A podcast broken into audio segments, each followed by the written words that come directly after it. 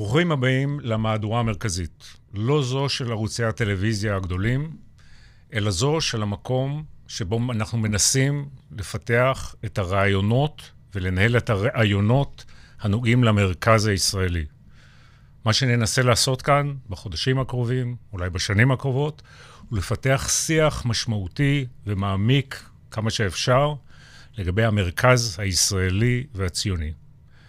והרוח שלנו היום הוא יושב ראש המחנה הממלכתי, בני גנץ. ברוך הבא, בני. שלום, ארי. אה, יוזמה חשובה, ואני מאחל לכם בהצלחה. אני מציע ככה על פניו לשקול, אה, אולי זו המהדורה ה... לא יודע אם זו המהדורה המרכזית, אבל uh, בטח צריכה להיות המהדורה הנכונה וההכרחית. שיהיה בהצלחה.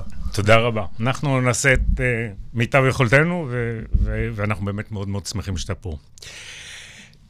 בני, מותר לקרוא לך בני? כן, צריך. אמ, אתה נכנסת לפוליטיקה מהפסגה.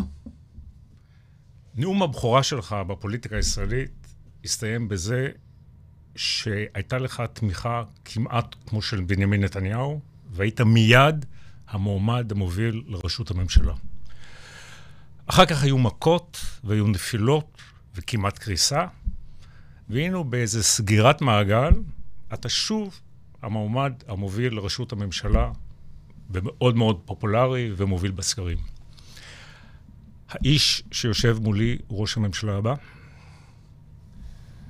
אני רוצה להיות ראש הממשלה הבא, אני חושב שאני צריך להיות ראש הממשלה הבא, ואני חושב שאני יכול להיות ראש הממשלה הבא גם מבחינת התכנים וגם מבחינת התמיכה המסתמנת, אבל אתה יודע, בסוף, אחרי ארבע וחצי שנים בפוליטיקה, אה, וה, ומה שזה הוסיף לי על אותו אדם שהיה על הבמה בנאום הראשון שאתה מדבר, זה באמת להסתכל על הדברים ב, בהסתייגות אה, יתרה, אולי במידה מסוימת אה, נוכח הניסיון שהיה. עם הסיבות שבגינן נכנסתי לפוליטיקה, שהן עמדו בבסיסו של הרעיון של חוסן לישראל, שהיא המפלגה שאותה הקמתי, והיא הגרעין שממנו צמחו כל הדברים האחרים. אם הסיבה הייתה חשובה אז, אה, לייצר חוסן פנימי, אחדות בחברה הישראלית. כתשתית להמשך התפתחות החברה וליכולת להתמודד עם האתגרים החיצוניים שלנו, אז אם זה היה חשוב אז, זה דחוף עכשיו. ובין הנקודה החשובה של אז והנקודה הדחופה של עכשיו, אני חושב שיש את הניסיון שאספנו בארבע וחצי שנים האחרונות, וננסה לגייס אותו ככל שאפשר. אז עוד מעט נגיע לתכנים ולמשבר שלנו ולמה, ולמה שאתה מציע, אבל עוד, עוד שאלה אישית. אתה, אתה הרי, אתה איש הגון, ואנשים גם קולטים את ההגינות הזו. אתה בהגינות עם עצמך מרגיש שאתה האדם הנכון, אתה האדם הראוי, מקומך בבלפור? כן. אה, אני חושב שאני מביא איתי גם השקפת עולם מאוד אחראית, מתונה, מרכזית, אה, יודעת לאזן בין כלל האתגרים של החברה הישראלית. אני מביא את הניסיון, ניסיון העבר שלי, את הניסיון הביטחוני שלי, את הניסיון הפוליטי שהולך ונצבר. אה, את המקובלות שלי ברחוב הישראלי, אתה יודע, ארי, אני בדרך לפה שלושה אנשים אקראיים לחלוטין ניגשו אליי, כל אחד והאופן שבו הוא מתבטא, והם באמת גם נראים לי אנשים שבאים ממקומות uh, שונים, אבל המסר של כולם היה, אנחנו איתך, והמסר שלי, אני בשבילכם, ואני חושב שזה יכול לעבוד. ואז, אז זה מבחינת ה, ה, מקומך ומיצובך היום, אבל אבל, אבל יש, יש, יש לבני גנץ בשורה? יש בשורה בבני גנץ ויש לבני גנץ בשורה? כן, אני חושב שהצורך שלנו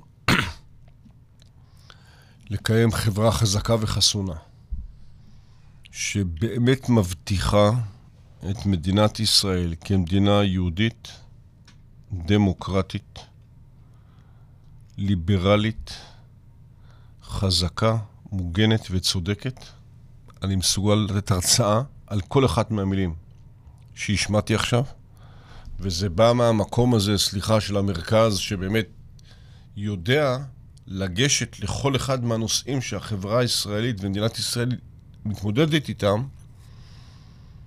פר נושא.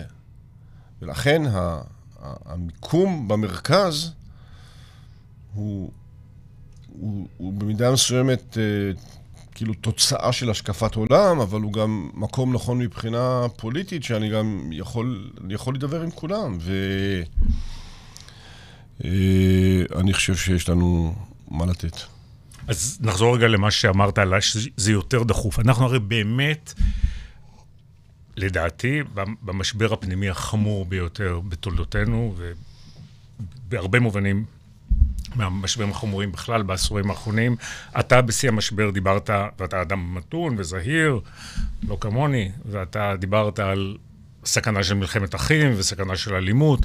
אני הייתי כל כך מודאג, הלכתי וכתבתי ספר שנקרא להציל את ישראל. זאת אומרת, תחושה באמת, שאני חושב של מיליוני ישראלים, מכל הצדדים, של, של משבר אקוטי עמוק, שבעצם, ה, הייתי אומר ככה, שבעצם באמת, ה, אחרי שכל כך הצלחנו וכל כך ניצחנו, הפכנו לאויבים הכי גרועים של עצמנו, והפילוג הפנימי הופך להיות, האיום הגדול עלינו. בתוך כל ההקשר הזה, אתה רואה את עצמך כהילר, כמרפא לאומי, כמי שיחבוש את פצעיה של החברה הישראלית? כן, ארי, תשמע, אני קראתי את הספר שלך, הספרון המאוד טוב הזה, ועשיתי עליו... אה, אה, לא, לא עיינתי בספר, אני, אני קראתי אותו עם הדגשות ועם הערות, ומה אני חושב שיכול לעבוד יותר, ומה אני חושב שיכול לעבוד פחות. אנחנו לא נשקיע את הזמן בספר, אבל... אתה, אתה מוזמן, כמה שאתה רוצה. כן, אבל, אבל באמת, כאילו, בוא, לקחתי את הנושא הזה ברצינות, ואתה הבחנת נכון שצריך להציל את ישראל, ובצניעות אני חושב שאני יכול לעשות את זה. והמשבר העמוק שאנחנו נמצאים בתוכו כרגע, הוא במידה לא קטנה, נקודת ההזדמנות הגדולה ביותר שאנחנו נמצאים בה בעשורים האחרונים. ואני מאמין שאם אנחנו נחצה את התקופה הזו,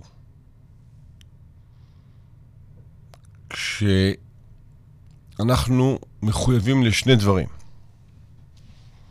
אחד, לא לוותר האחד על השני, ושניים, לבחור כיוון ביחד, ישראל תהיה ענקית בשנת המאה שלה. כי תהיה חברה לא אחידה, אבל מאוחדת. היא תהיה חברה יהודית, אבל דמוקרטית וליברלית, אה, והמסורת תהיה במקום, וכפייה לא יהיה לה מקום. ותהיה בטוחה, מוגנת וצודקת, ותוכל להתמודד גם עם אתגרים חיצוניים, בין שהם כלכליים, בין שהם ביטחוניים, בין שהם מדיניים. ו... ואני חושב שאנחנו יכולים לעשות את זה.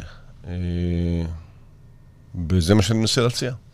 אתה אמרת פעם שהממלכתיות היא הדת שלך, שהדת כן. שלך היא הממלכתיות. זה, זה עדיין בתוקף? כן, כן. Uh, אתה יודע, אנחנו... מבחינתי, הממלכתיות... יותר משהיא שם של המפלגה שלי או העשייה שלי כרגע, היא דרך החיים שלי. אה, אתה יודע,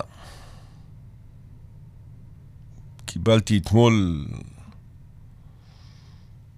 פנייה מחבר חרדי על קריקטורות מאוד מטרידות שמציגות את האנטישמיות בהתחדשותה במדינת ישראל כלפי הציבור החרדי. ואני כמובן נגד אה, קריקטורות כאלה, ובכל זאת, בתוך השיחה, אמרנו, אבל בוא, חבר יקר, ננסה להבין מה קרה. אוקיי, יש שנאה, למה זה קרה, ואיך זה יכול היה לקרות, מה התשתית הבסיסית שעליה דברים כאלה יכולים להתפתח. ואם אנחנו לא נרפא ולא נטפל בתשתיות הבסיסיות של היכרות הדדית ושותפות, אז, אז דברים כאלה צומחים. והנושא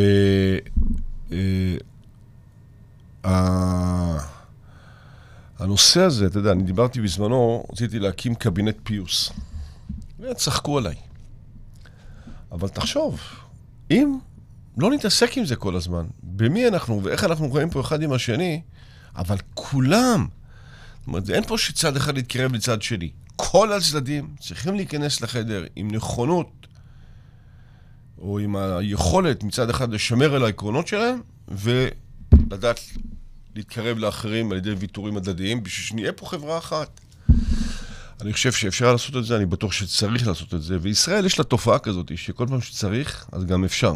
עכשיו, זה קצת פילוסופיה, זאת אומרת, אם זה צריך, אז גם אפשר, אז אם זה אפשר, בוא נעשה את זה. אה, אבל אתה יודע, זה דווקא מהבחינה הזאת, אני, אני חושב ששיחה כמו אצלך פה במהדורה המרכזית, אה, אה, היא, היא, היא מקום נכון, כי אתה יודע, אין, אין פה כותרת ולא צריך להוציא שום דבר מחר בבוקר, וזה לא משפיע על עוד דקותיים, זו שיחה עמוקה על דברים עמוקים, ורק דרך המרחבים האלה אפשר להגיע רחוק. אבל הטענה נגדית, אני, קודם כל אני מסכים איתך לגמרי, אתה יודע, אחד הדברים שאני כותב בספר, ואני אוהב לומר את זה, כי אני מאמין בזה, שכהיסטוריון חובב של הציונות, אחד הדברים המדהימים בה, זה שכל עשור הקירות נסגרו עלינו. היה איזה עניין קשה שכמעט כילה אותנו. וכשזיהינו אותו והתמודדנו איתו, אם לא היו מים, אז מקידוחי המים בנגב ועד המוביל הארצי, וכשהייתה בעיית ביטחון, אז מחומה ומגדל ועד כיפת ברזל. התארגנו להתמודד עם הדבר ויצאנו למרחב.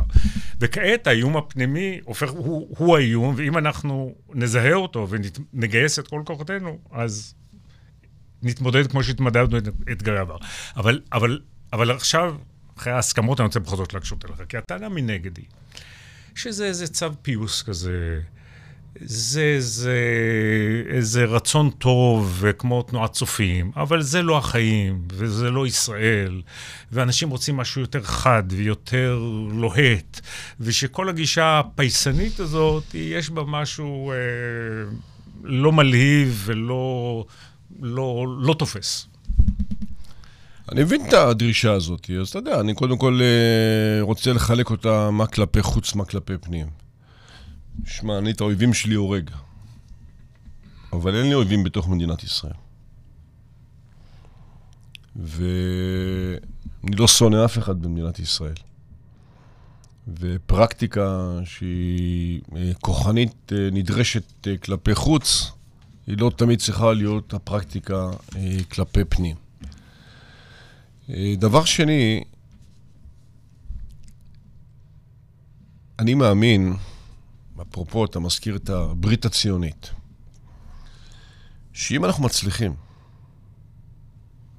להתחבר כמה גופים פוליטיים, מהמרכז וימינה, מהמרכז ושמאלה, ואנחנו נהיה עם גרביטה מספיק חזקה, אז אפשר להכיל גם חלקים אחרים, או שהם לא ציוניים או אחרים, מבלי לתת להם לכתוב, להכתיב לנו את האג'נדה. ואז רק מהמקום הזה אתה יכול להוביל משהו שהוא נכון, אחראי, שפוי, משרת את כל האזרחים במדינת ישראל. אה, עכשיו, תשמע, אתה יודע, אני בסוף... יודע להשקיע הרבה שעות בדברים מהותיים בשביל לקבל את ההחלטה הנכונה, ואני יודע לקבל החלטות בחצי שנייה. תלוי מה, תלוי מה הנושא ומה צריך לעשות, ואני מאמין שהציבור יגלה את זה. אז בוא, כיוון שנגעת בברית הציונית, בוא, אני אסביר טיפה את הקונספט ובוא בוא, בוא נדבר עליו. בעצם המושג שאני מציע פה, ושיוזמת הבעה מאוד מאמינה בו, הוא באמת ליצור, בעצם לשנות את המפה הפוליטית, כך שבמוקד יהיה, תהיה ברית של הציונות הליברלית, הציונות הלאומית מסורתית והציונות הדתית המתונה. כשבעצם הטענה היא שבעצם יש רוב ישראלי דומם באמת במרכז הרחב, שבעצם לא מבטא את עצמו, וכרגע כל צד הולך עם הקיצוניים. ואני ארחיב ואומר שהפוטנציאל פה הוא שאם הרוב הציוני מממש את עצמו פוליטית, אז הוא יכול גם לשחרר את הרוב החרדי השקט ואת הרוב הערבי השקט, שכרגע הם תחת אה, אה, אה, לחץ של הנהגות אה, קיצוניות. בגדול, זה דבר שאתה, שנראה לך נכון, או ש... כן. אה... שאפתני מדי. לא יודע, ברור לי לחלוטין, אתה יודע, הרי אנחנו חיים, אה, הגדירו את זה טובים ממני, בפוליטיקה של זהויות. בפוליטיקה של זהויות, על ידי הגדרת הזהות העצמית, אני, הדבר הראשון שאני עושה, אני מבטל את עצמי ממך. אז היא מראש יוצרת uh, פיצולים בתוך החברה הישראלית, תוסיף על זה את הערכים או את, ה, או את ההשפעות של uh, מדיה חברתית, שהיא עושה אקוז לדברים הקיצוניים, והנה החברה uh, הולכת ומתקפדת בתוך קבוצות משנה, ששונאות אחת את השנייה וכולי. זה לא בסיס שאיתו אפשר לבנות uh, אחדות. והגישה האחרת אומרת, בואו נתחבר ונהיה יותר קרובים. אה, היא מבררת את החיים על פי העמדות ולא על פי הזהויות. ובעמדות אתה יכול למצוא הרבה מאוד דברים. תראה, יש כוח ליברלי מאוד גדול. יש הרבה מאוד אנשים ליברליים בליכוד, ויש הרבה מאוד אנשים ליברליים אה, במרכז-שמאלה, והם יכולים למצוא שפה משותפת שהיא שפה ליברלית. אה, יש הרבה מאוד אנשים שהם אנשים מסורתיים. אנשים מסורתיים הם ברובם אנשים ליברליים. כי מצד אחד הם מכבדים את הדת, בנושאים של דת ומדינה, מצד שני הם לא רוצים לכפות על אף אחד שום דבר, זאת אומרת, אפשר למצוא פה מכנים משותפים נהדרים. אתה אומר, להפוך את פוליטיקת הזהויות לחיובית במקום לעומתית בעצם. לא, לא.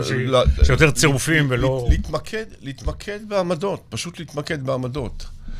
ואז, אה, ומבחינתי מאוד חשוב שהתוצאה תהיה תוצאה, נקרא לה ממלכתית, במובן הזה שאתה לא, אתה רוצה לתת מענה לכל אחת מקבוצות המשנה של החברה הישראלית, מבלי שהיא תשפד את המענה הכללי של כולם. כי ברגע שאתה נותן מענה רק לקבוצה אחת על חשבון האחרים, עשית פה משהו שהוא לא נכון, הוא מייצר בדיוק את השנאות שאותם אנחנו מנסים, מהם אנחנו רוצים אה, להימנע. אה, ולכן, אה, כמובן שזה אה, מצריך הרבה מאוד עבודה, זה מצריך קונסטרוקציה פוליטית אה, אחרת. קואליציונית אחרת, אני מניח. אה, ואני חושב שהמקום שלי כמרכז פוליטי אה, מביא לידי ביטוי באמת את נקודת האיזון שנדרשת במתחים של בין מהם, מהם ההיבטים שבהם אתה צריך להיות ימני, מהם ההיבטים שבהם אתה רוצה להיות שמאלן. אז בוא, אז בוא נדבר על המרכז. הטענה, הטענה חוזרת נגד המרכז. קודם כל, באופן כללי, קצת נגענו בזה. איש איזה משהו רופס וחיוור, והוא לא סגור על עצמו, ואין לו, אין לו תוכן, אין לו, אין לו בעצם תוכן. הוא איזה משהו נוח ו... ו... ואנמי במרכז. אתה מקבל? לא. אני חושב שהמרכז אה, הוא מקום מורכב, אבל guess what? המציאות מורכבת. כאילו, מה אתם רוצים שנעשה עם זה? זאת אומרת, האם ברור שאני רוצה לשמור על צביונה היהודי והדמוקרטי של מדינת ישראל? אז רבים יגידו, כן. טוב, אז עכשיו אני צריך לדבר עם הפלסטינים. נכון, אבל אתם זוכרים שאני גם צריך לשמור על הביטחון. נכון, אז מה לעשות? המציאות מורכבת, ואתה לא יכול להיות עכשיו משיחיסט באיזשהו מקום, להגיד, אה, אנחנו בכל מקום, אנחנו נעשה סיפוח חד צדדי, תפיסת ההכרעה, הרי סמוטריץ' תיקח אותנו לכל מקום חוץ ממה שאמרתי עכשיו. אז אני נמצא במקום הזה. אני גם לא חושב שאתה יודע, מי שיגיד לי, אה, אנחנו פה, הם שם, זה פותר את הבעיה. אני אגיד לו, תתעורר עם הנאיביות שלך. אני, יצא לי לראות, אה, מאחר וזה פורסם, אז אני מרשה לעצמי להגיד את זה. אה, ראיתי הופעה של פרופסור שלמה בן עמי באיזשהו מקום, הקלטה שלו מדבר, זה, היא שודרה, אז אני משתמש בזה. שהוא אומר, הוא לא מאמין במדינה פלסטינית בין הירדן לבין המדינה, לבין, לבין הים. שלמה בן עמי, השלטון ההוא. הסכמי אוסלו וכולי. זאת אומרת, יש פה איזושהי התפכחות למציאות שהיא מציאות uh, מורכבת, שבה אנחנו צריכים להימנע ממדינה דו-לאומית, לשמור על הביטחון שלנו מצד שני. אני קורא לזה מציאות של שתי ישויות. Uh, שכל אחת uh, דואגת לעצמה, וישראל יש לה עליונות ביטחונית, והכלכלות הן כלכלות משולבות. כן, זה פתרון מורכב, אבל המציאות היא מציאות מורכבת. עכשיו, בואו נלך לדת ומדינה. אנחנו מדינה יהודית, אבל גם דמוקרטית וגם... ליברלית. אז מה הנוסחה שלי? אומרת, אנחנו בענייני דת ומדינה נעשה את המינימום ההכרחי ולא את המקסימום האפשרי מבחינה פוליטית. כי מה טוענים בצדק האנשים? זאת אומרת, יש פה ממשלה נגיד במקרה הזה, שהיא תלויה בקיצוניים, היא תלויה בחרדים, היא עושה את כל מה שהיא יכולה לעשות מבחינת הכוח הפוליטי שיש לה. זה לא נכון, היא צריכה לרסן את עצמה. כי יש פה ציבור שלם שהוא ציבור אחר. או אם הייתה קמה ממשלה אחרת, נגיד שאני הייתי בממשלת השינוי, אני לא רציתי שיפגעו בחרדים. מה, הם לא חלק מאזרחי המדינה? או אזרחי ישראל הערבים, הם לא זכאים שניתן להם טיפול, בטח מציל חיים ברמת הביטחון הפנימי שלהם, אבל גם ביתר הסעיפים. המציאות היא מציאות מורכבת, המרכז הוא המקום הנכון, הפתרונות הם פר אישיו ולא פר איש. אה, פר נושא, ו- ו- וככה אנחנו צריכים להתמודד עם העניין הזה, וככה אפשר להתמודד עם העניין. אני תכף רוצה לגעת בחלק מהנושאים שנגעת התוכנים, אבל, אבל קודם כל בוא נדבר רגע על הדימוי, או על ה... על ה אני רוצה לחדד את הביקורת על המרכז. בעצם הטענה מימין כלפיכם, או כלפי אנשי המרכז, שהמרכז הוא שמאל בתחפושת. הוא, השמאל איבד את זה, ואז uh, השמאלנים מתחפשים למרכז, uh, אבל רואים לכם. ובסוף יוצא לכם השמאלנות. רגע, שנייה, אני... לעומת זה מצד ימין, uh, זה סליחה, זה הימנים. לעומת זה מצד שמאל, אתם קרנפים, אתם סמרטוטים, אתם משת"פים של ביבי, אתם לא נלחמים. איך אתה מתמודד עם כן, הטענות האלה? אני לא, אני לא מוכן להיות uh, שבוי של האירוע הזה של הזהויות. Uh, משרת את כל מה שקורה בסיפור הזה. תשמע, אני מכיר אנשים uh, שיש להם אינטרסים שלהם. מדינת ישראל, מה שאתה תיארת עכשיו,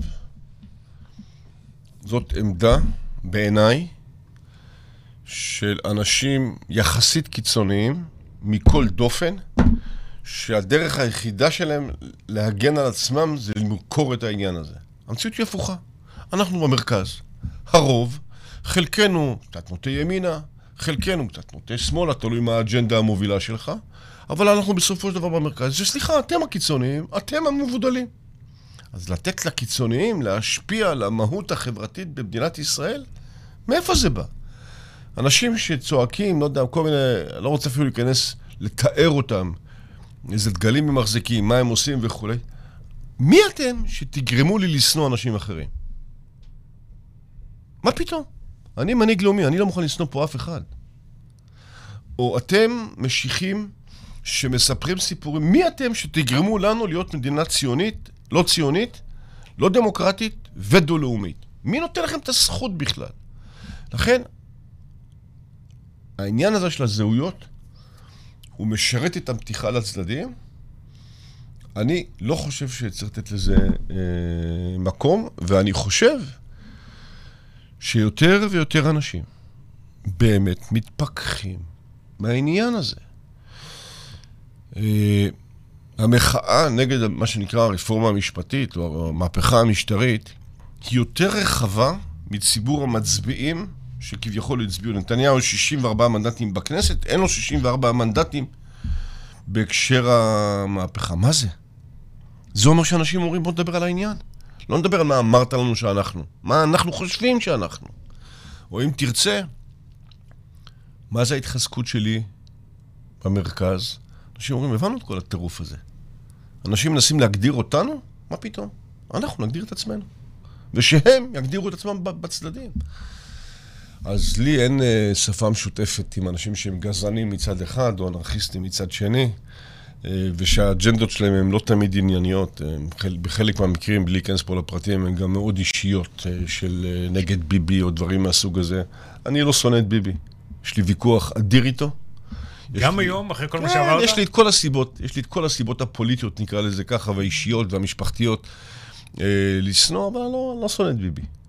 אני מבין מה הוא עושה מבחינת המשחק הפוליטי שלו. אני לא שם, אני חושב שהאיש תרם רבות מאוד למדינת ישראל, הוא פשוט צריך לשחרר אותנו ציבורית, להמשיך את חייו בצורה טובה, אני מאחל לו, ואנחנו צריכים להמשיך לטפל במדינה.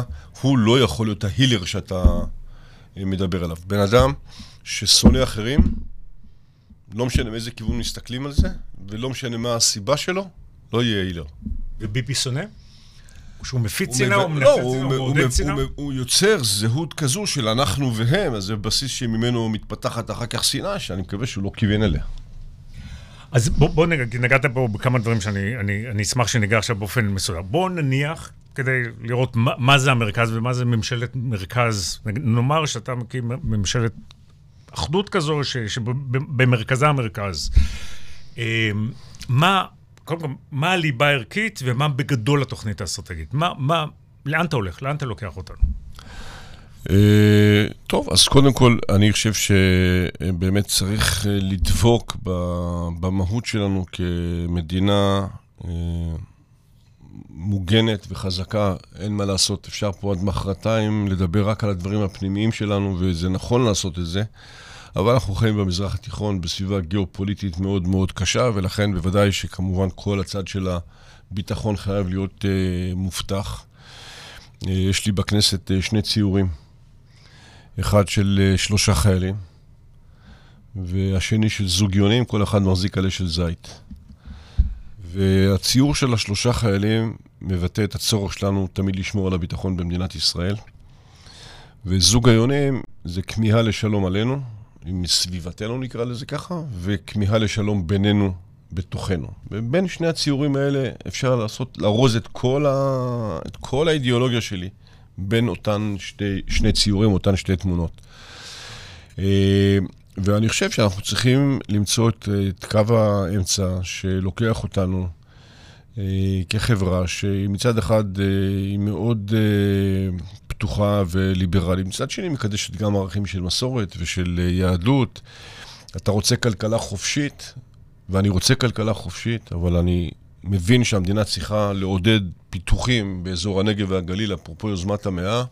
איך ישראל הולכת להיראות בשנת המאה שלה? אני רוצה להקים רשות מאה במדינת ישראל. אני רוצה שיהיה קבינט לפיתוח תשתיות לאומיות.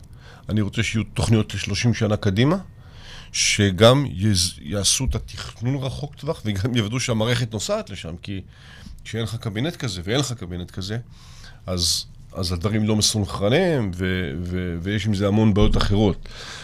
אז הפיתוח הזה. חלק גדול, חלק משמעותי מהאג'נדה שלה זה להחזיר תכנון ארוך טווח ויכולת של הממשלה בעצם להוביל את עיצוב פני המדינה לעתיד, ולא לתת זה, רק זה, זה לבלגן ה... לא, זה חיוני, זאת אומרת, אתה רוצה שיהיה שוק חופשי, ואתה יודע, שום דבר פה, זה לא יהיה תכנון קומוניסטי שאיפה נקים את המפעל, אבל אתה רוצה אינסנטיב ותכנונים ואזורי תעשייה.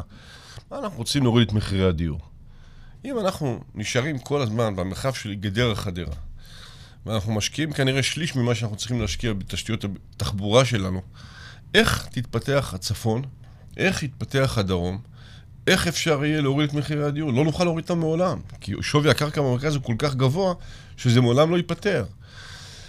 אה, אבל איך נפתח את הצפון והדרום אם לא נשקיע שם במרכזי פיתוח ותעסוקה, אם באר שבע לא תהפוך למטרופולין ענק, אם אה, לא ניקח מחיפה צפון-מזרחה ובאזור צחר, צפר, חצות, ראש פינה, ונפתח שם כלכלה ותעשייה וחינוך ותרבות, איך נפתח את המקומות האלה?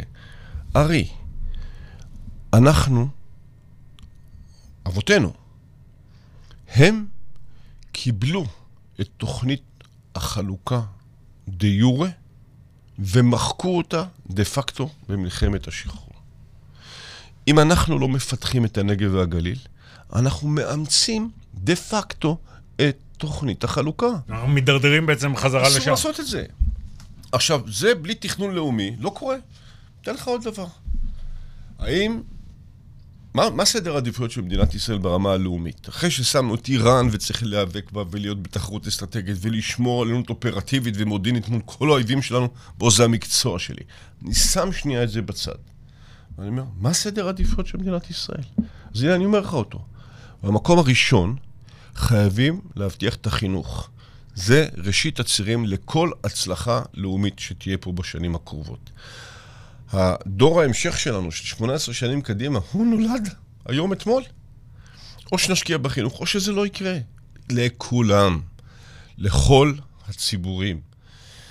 אם לא נפתח את התשתיות הלאומיות שלנו, אם לא נדאג למשילות שלטון חוק, אם לא נקיים שירותי רווחה הוגנים לאזרחים שלנו, ואם לא נשמור על הביטחון, אנחנו לא נהיה קיימים פה. ולכן אלה חמשת סדרי עדיפויות שעליהם אני מדבר כבר ארבע שנים. אני פשוט חושב שאנשים מבינים עכשיו שאשכרה, אני בשפה חופשית התכוונתי ברצינות. חינוך, פיתוח תשתיות לאומיות, משילות חוק וממשל, שירותי רווחה הוגנים ושמירה על הביטחון. לזה צריך מערכת ממשלתית חזקה. אז אם יפרקו כל הזמן את המגזר הציבורי, והוא יהיה חלש, מי באמת ידאג לסיפור הזה? מי באמת ידאג לסיפור הזה? ולכן צריך להתמסר לסיפור הזה. עכשיו, אתה יודע, אחד הדברים החשובים, זה יישמע לך אולי בנאלי, שאני אקדם מיד עם כניסתי לתפקיד, דבר שהתחלתי לעסוק בו כבר, זה הגבלת כהונת ראש הממשלה. כי אני רוצה להתכתב עם ההיסטוריה ולא עם הקדנציה. ואם אנחנו לא נעשה על עצמנו שיטה שתבטיח שאנחנו מתכתבים עם ההיסטוריה העתידית שלנו, לא, לא נצליח, אנחנו נהיה עסוקים במאבקים פוליטיים, בהישרדות פוליטית כל הזמן, וזה דבר שיפגע בנו בצורה מאוד מאוד קשה. אז אני רוצה להתייחס לדברים שאמרת, לאג'נדה של, של, של ממשלה שלך. אחת הבעיות הגדולות שלנו, אנחנו יודעים, זה הבעיה של שילוב המיעוט הערבי ומיעוט החרדי. אה, ולך יש קשרים טובים עם החרדים, וגם חלק מהאסטרטגיה הפוליטית שלך, שזה חלק מהיתרון שלך. אבל אם לא נתמודד עם הבעיה, אנחנו רואים עכשיו את ההשתוללות של המפלגות החרדיות, אנחנו רואים את הכספים הקואליציוניים, אנחנו רוצים את התאוותנות, ואתה מכיר אותי, אין בי שום דבר אנטי-חרדי, אני מעריך את הקהילה החרדית, אני, אני, אני רוצה דיאלוג איתה, רוצה לכבד אותה, אבל אפילו אדם כמוני, כשהוא רואה את ההשתוללות של המנהיגות ואת ה, את ה, את ה, את השיכרון כוח הזה, הוא, הוא, הוא אומר, מה, מה יהיה? הדבר הזה יקבור אותנו. ולכן, איך תשכנע אותי, איך... הקשר הטוב שלך עם החרדים לא יגרום לכך שאתה לא תתמודד עם האתגר החרדי. אני חושב שדווקא מה שקרה לנו בחודשים האחרונים במדינת ישראל סביב הרפורמה, זאת אומרת, הרפורמה הייתה נפץ שהניע את זה, אבל התופעה היא כבר יותר רחבה מהרפורמה עצמה, שהציבור בישראל אומר לממשלה שלו, אה, מעכשיו זה לא רק הפתק שלנו, זה גם הקול שלנו. ואנחנו נגיד לכם מה אנחנו חושבים על הצעדים שאתם עושים, אפילו שנבחרתם, ויש לכם חוקית את היכולת להיות שם.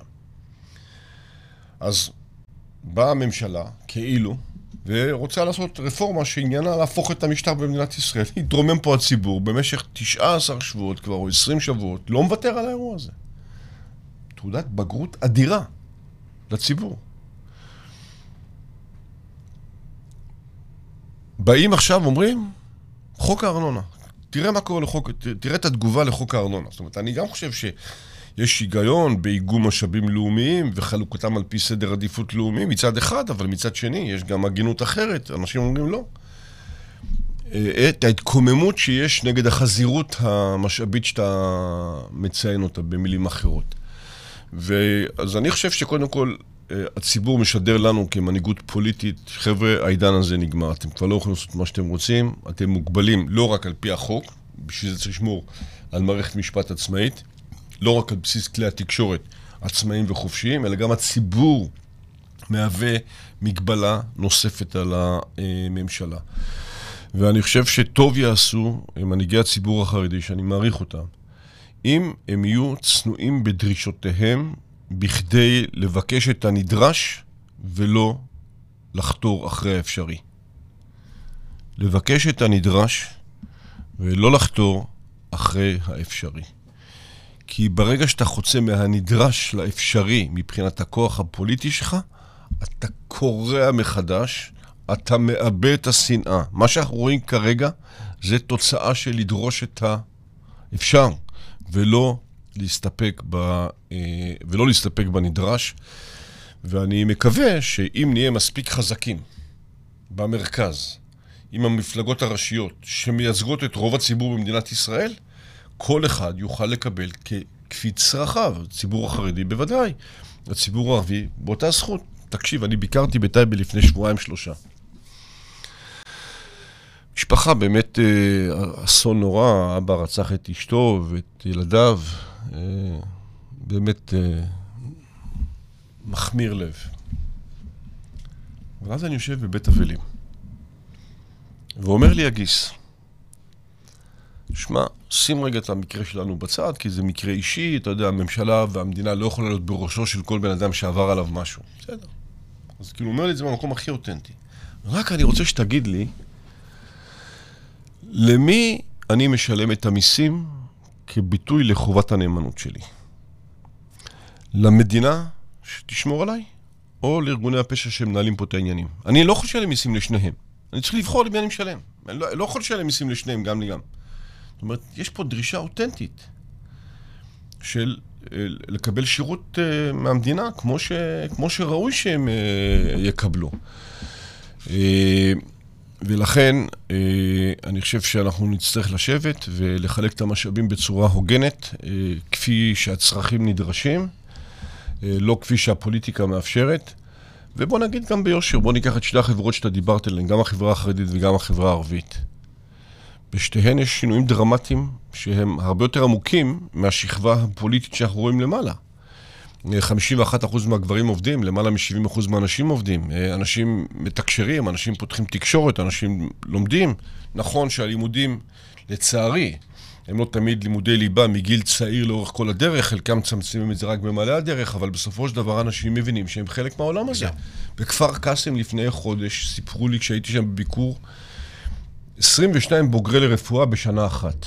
מה זה אומר? 22 בוגרי רפואה ממקום אחד. הם רוצים להיות חלק מהחברה. אתה יודע שאחד הביטויים שאני... שאני מאמין בהם שבאמת ההצלחה הגדולה של הממלכתיות של בן גוריון הייתה לקלוט את העלייה ההמונית עם כל הכאבים, יותר נדבר על זה, ושהאתגר הגדול של ישראל היום, של הממלכתיות החדשה, זה לקלוט את העלייה מרהט ומבני ברק. זאת אומרת, בשתי החברות האלו יש תהליכי שינוי, אבל אתה צריך מרכז ציוני חזק. אני חוזר, רוב ציוני מגובש, שיוכל לעבוד ש... עם הרוב השקט כן, החיובי בשתי החברות האלה. שהוא קשוב, ובניגוד אולי למה ש... היה רלוונטי להקמת המדינה, אני לא מנסה למחוק את החרדיות של אלה או את הערביות של אלה, אני מכבד אותם בתור מי שהם, לא רוצה שהם יהיו משהו אחר. אני כשהייתי בצבא, הרי מאוד עודדתי גיוס חרדים. אני מאוד רציתי שבן אדם יגיע בתור חרדי, ישרת בצבא, יחזור להיות חרדי בביתו אחר כך. לא חיפשתי שהוא יהיה משהו אחר אחר כך, אני לא מנסה לעשות מהם בלנד אחר. אנחנו, אה, בחברה הישראלית, אה, צריכים להיות מסוגלים להכיל פה את כל השבטים, אה, והדרך לעשות את זה, לדעתי, היא אפשרית. עכשיו, באמת, אולי ה... שלושת העקרונות שאנחנו צריכים לחתור אליהם, מעבר לסדרי העדיפויות שדיברתי עליהם, הם הדברים הבאים. אחד, בואו נסכים מהי המסגרת שמחייבת אותנו. אני, באופן אישי, נוטה להיות בסביבת מגילת העצמאות שלנו. מהי, מה, מהי המסגרת שאנחנו כולנו חיים בתוכה?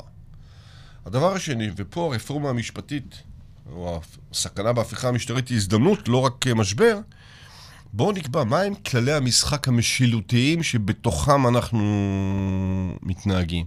האם חוק יסוד הוא תוצאה של קוניונקטורה פוליטית, או חוק יסוד הוא תוצאה של שיח עמוק, מתמשך ומברר, שמייצר חוק שממנו נגזרים החוקים האחרים, אבל מספרים את הסיפור של איך אנחנו רוצים לחיות פה. זה הצלע השנייה. והצלע השלישית זה השירות שאנחנו נותנים למדינת ישראל. פה אני הצעתי את מתווה השירות, שהוא כמובן צבאי, אבל גם ביטחוני, וגם חירומי, וגם לאומי, וגם חברתי, אבל ברמה של מדינה, לא גמח תנורים פתאום נהיה אה, שירות לאומי. אה, ואז גם כל האזרחים ייתנו משהו למדינה, אה, תהיה תחושת שוויון ותרומה הדדית, יש שם גם מקור להיכרות אחד עם השני, וככל שאנשים יותר מכירים אחד את השני, יותר אכפת להם אחד מהשני, פחות רבים אחד עם השני. ואני חושב ששלושת הרגליים האלה, הסכמה על המסגרת, קביעת כללי משחק אה, והתנהלות מקובלים, שירות שכולנו נותנים ואחר כך גם מקבלים, יכולים להבטיח פה את החברה לשנים רבות קדימה. יש קבוצת אוכלוסייה חשובה וגדולה שלא דיברנו עליה. אה, דיברנו על ערבים, דיברנו על חרדים. ישראל השנייה קיימת או לא קיימת?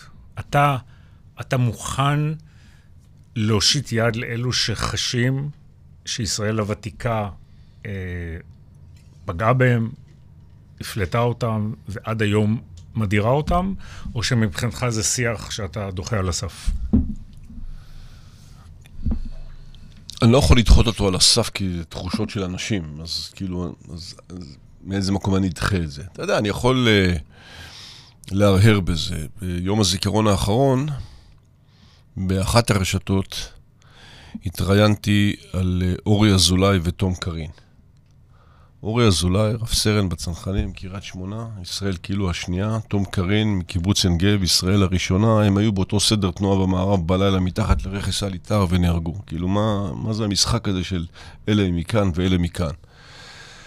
אה, אני חושב שהסיפור הוא יותר גדול ממה שמתארים אותו, מהמציאות, אבל אני גם לא רוצה להתעלם מהמציאות, ואני גם לא רוצה לבוא חשבון עם העבר, במובן הזה שאתה יודע, היה צריך להקים את ירוחם, היה צריך להקים את דימונה, היה צריך להקים יישובים. אז אני מושבניק. אה, בטח פריבילגי. אתם זוכרים שאני גדלתי ב... עם ארבעה ילדים באותו חדר, המיטה שלי הייתה בארון? מה זה בדיוק? המיטה שלי בתור ילד הייתה בתוך הארון בגדים, כי לא היה מקום בבית להשכיב אותי. אז אתה יודע, הסיפורים הם יותר גדולים, מה... יותר גדולים מהמציאות. אני בעד ישראל השלישית. ובואו נחבר את כל העניין הזה, נכיר בעבר, נשוחח עליו, וניתן אה, כמה שיותר הזדמנויות לכמה שיותר אנשים להשתלט כחלק אפקטיבי ואינטגרלי בחברה. אני קבעתי, כשר ביטחון, ביחד עם הרמטכ"ל אביב כוכבי, קבענו יעד ש-30 אחוז מהמקצועות הטכנולוגיים בצה"ל יאוישו על ידי חבר'ה שמגיעים מהפריפריה החברתית או גיאוגרפית. ומה שאמרנו, אנחנו לא נוריד את הרמה, כי אנחנו לא יכולים להרשות את עצמנו ביטחונית להוריד את הרמה, אנחנו ניכנס כבר מכיתות ז' עם משרד החינוך, בכל מקום שאפשר, ונעלה את רמת המסוגלות המדעית של התלמידים, שכשאנחנו נפגוש אותם מגיל 18, הם יוכלו ללמוד במקצועות הטכנולוגיים שאנחנו רוצים. אז זו דוגמה יפה. לאיך אפשר לקחת את הדבר הזה ולערבב אותו. אני אתן לך עוד דוגמה אולי שלישית, שהיא הכי מעניינת בעיניי, ואני לא מומחה בה, אז, אז אחר כך אני ממליץ לך לקחת את זה לכיוון חקירה.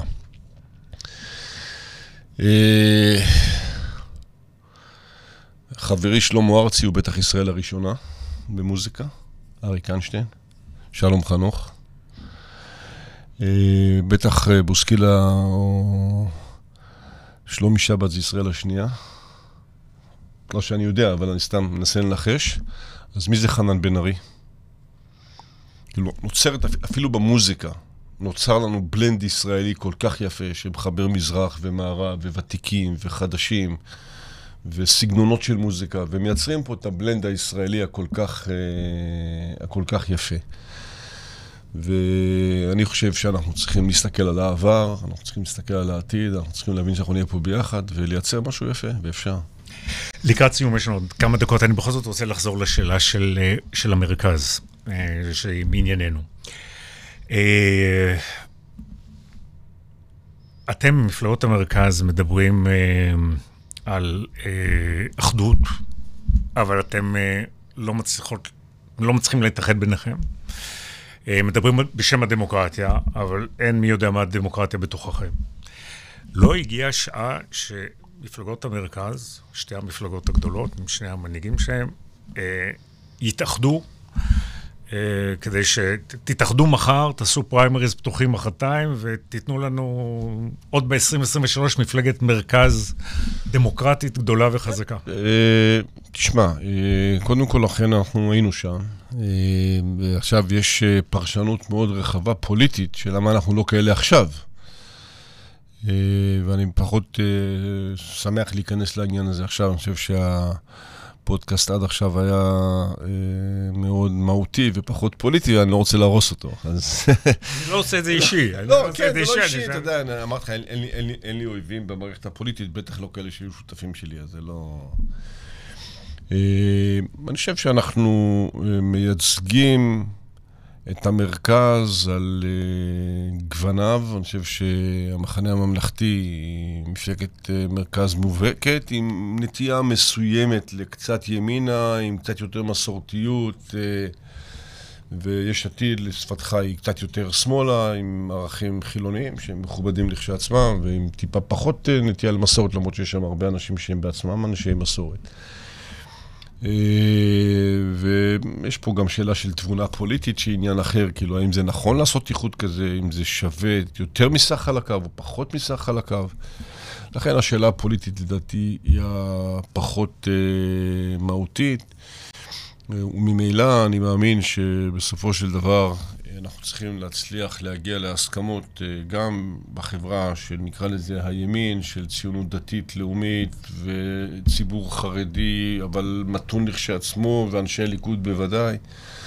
אז יש לנו מרחב פעולה מספיק גדול. אז uh, לסיום, uh, באמת אנחנו נחזור לעניין הזה שאנחנו באמת באיזה משבר מאוד עמוק, ויש הקלישאה החכמה הזו, נדמה לי מיוחסת לצ'רצ'יל, שאסור uh, לבזבז uh, משבר טוב. אתה באמת חושב שמתוך נקודת השפל הזאת של הקרע והשסע וההסתה הפנימית והשנאה הפנימית וכל הדברים הנוראים ש, שראינו, ועם ממשלה ש... נדמה לי ששנינו מסכימים ש, שהקנאים השתלטו עליה והיא, והיא לא מייצגת את, את, את הרוב הישראלי. אתה חושב שמתוך כל הבלגן והלבה הרותחת הזו יצא לנו איזה משהו יותר חיובי ויותר מבטיח שיוביל אותנו יותר לציונות, לממלכתיות וללכידות? אה, כן. אה, בגלל... שני היבטים, אחד פוליטי ואחד אה, מהותי. הפוליטי הוכח בשתי הממשלות האחרונות, שכל מה שתלוי על הקצוות, וזה לא משנה כרגע איזה קצה זה, לא יכול להחזיק מעמד.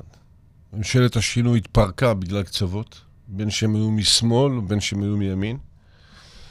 הממשלה הזאת היא מטורללת מבפנים על ידי קנאים קיצוניים שמשגעים אותה השכם והערב מימין, וכמו שאמרת, נכון, יש להם רוב פרלמנטרי, אין להם רוב ציבורי.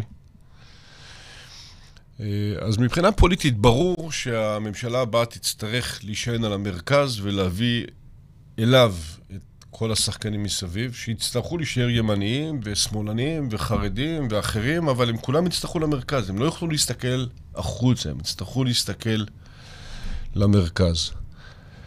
הדבר השני, אני חושב שהציבור משמיע את דברו ודורש פה התנהלות אחרת.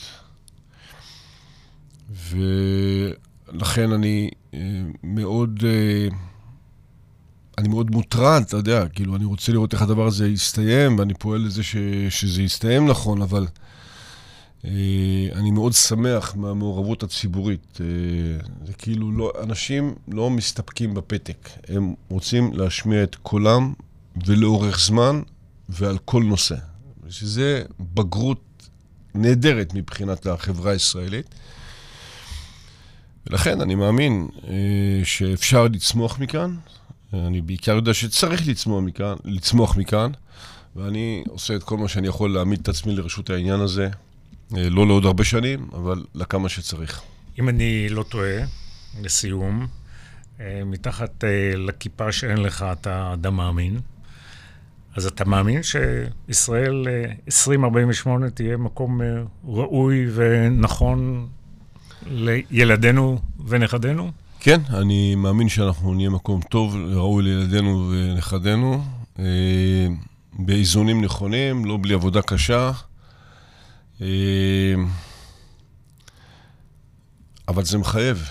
זאת אומרת, אה, אי אפשר להסתפק באמונה שיהיה בסדר. צריך לדאוג שיהיה בסדר. זה מחייב את כולנו. בני גנץ, תודה רבה לך. שמחנו שהייתם איתנו היום, ואנחנו נמשיך במסע לחיפוש הערכים והתכנים והדרך של המרכז הישראלי. כל טוב.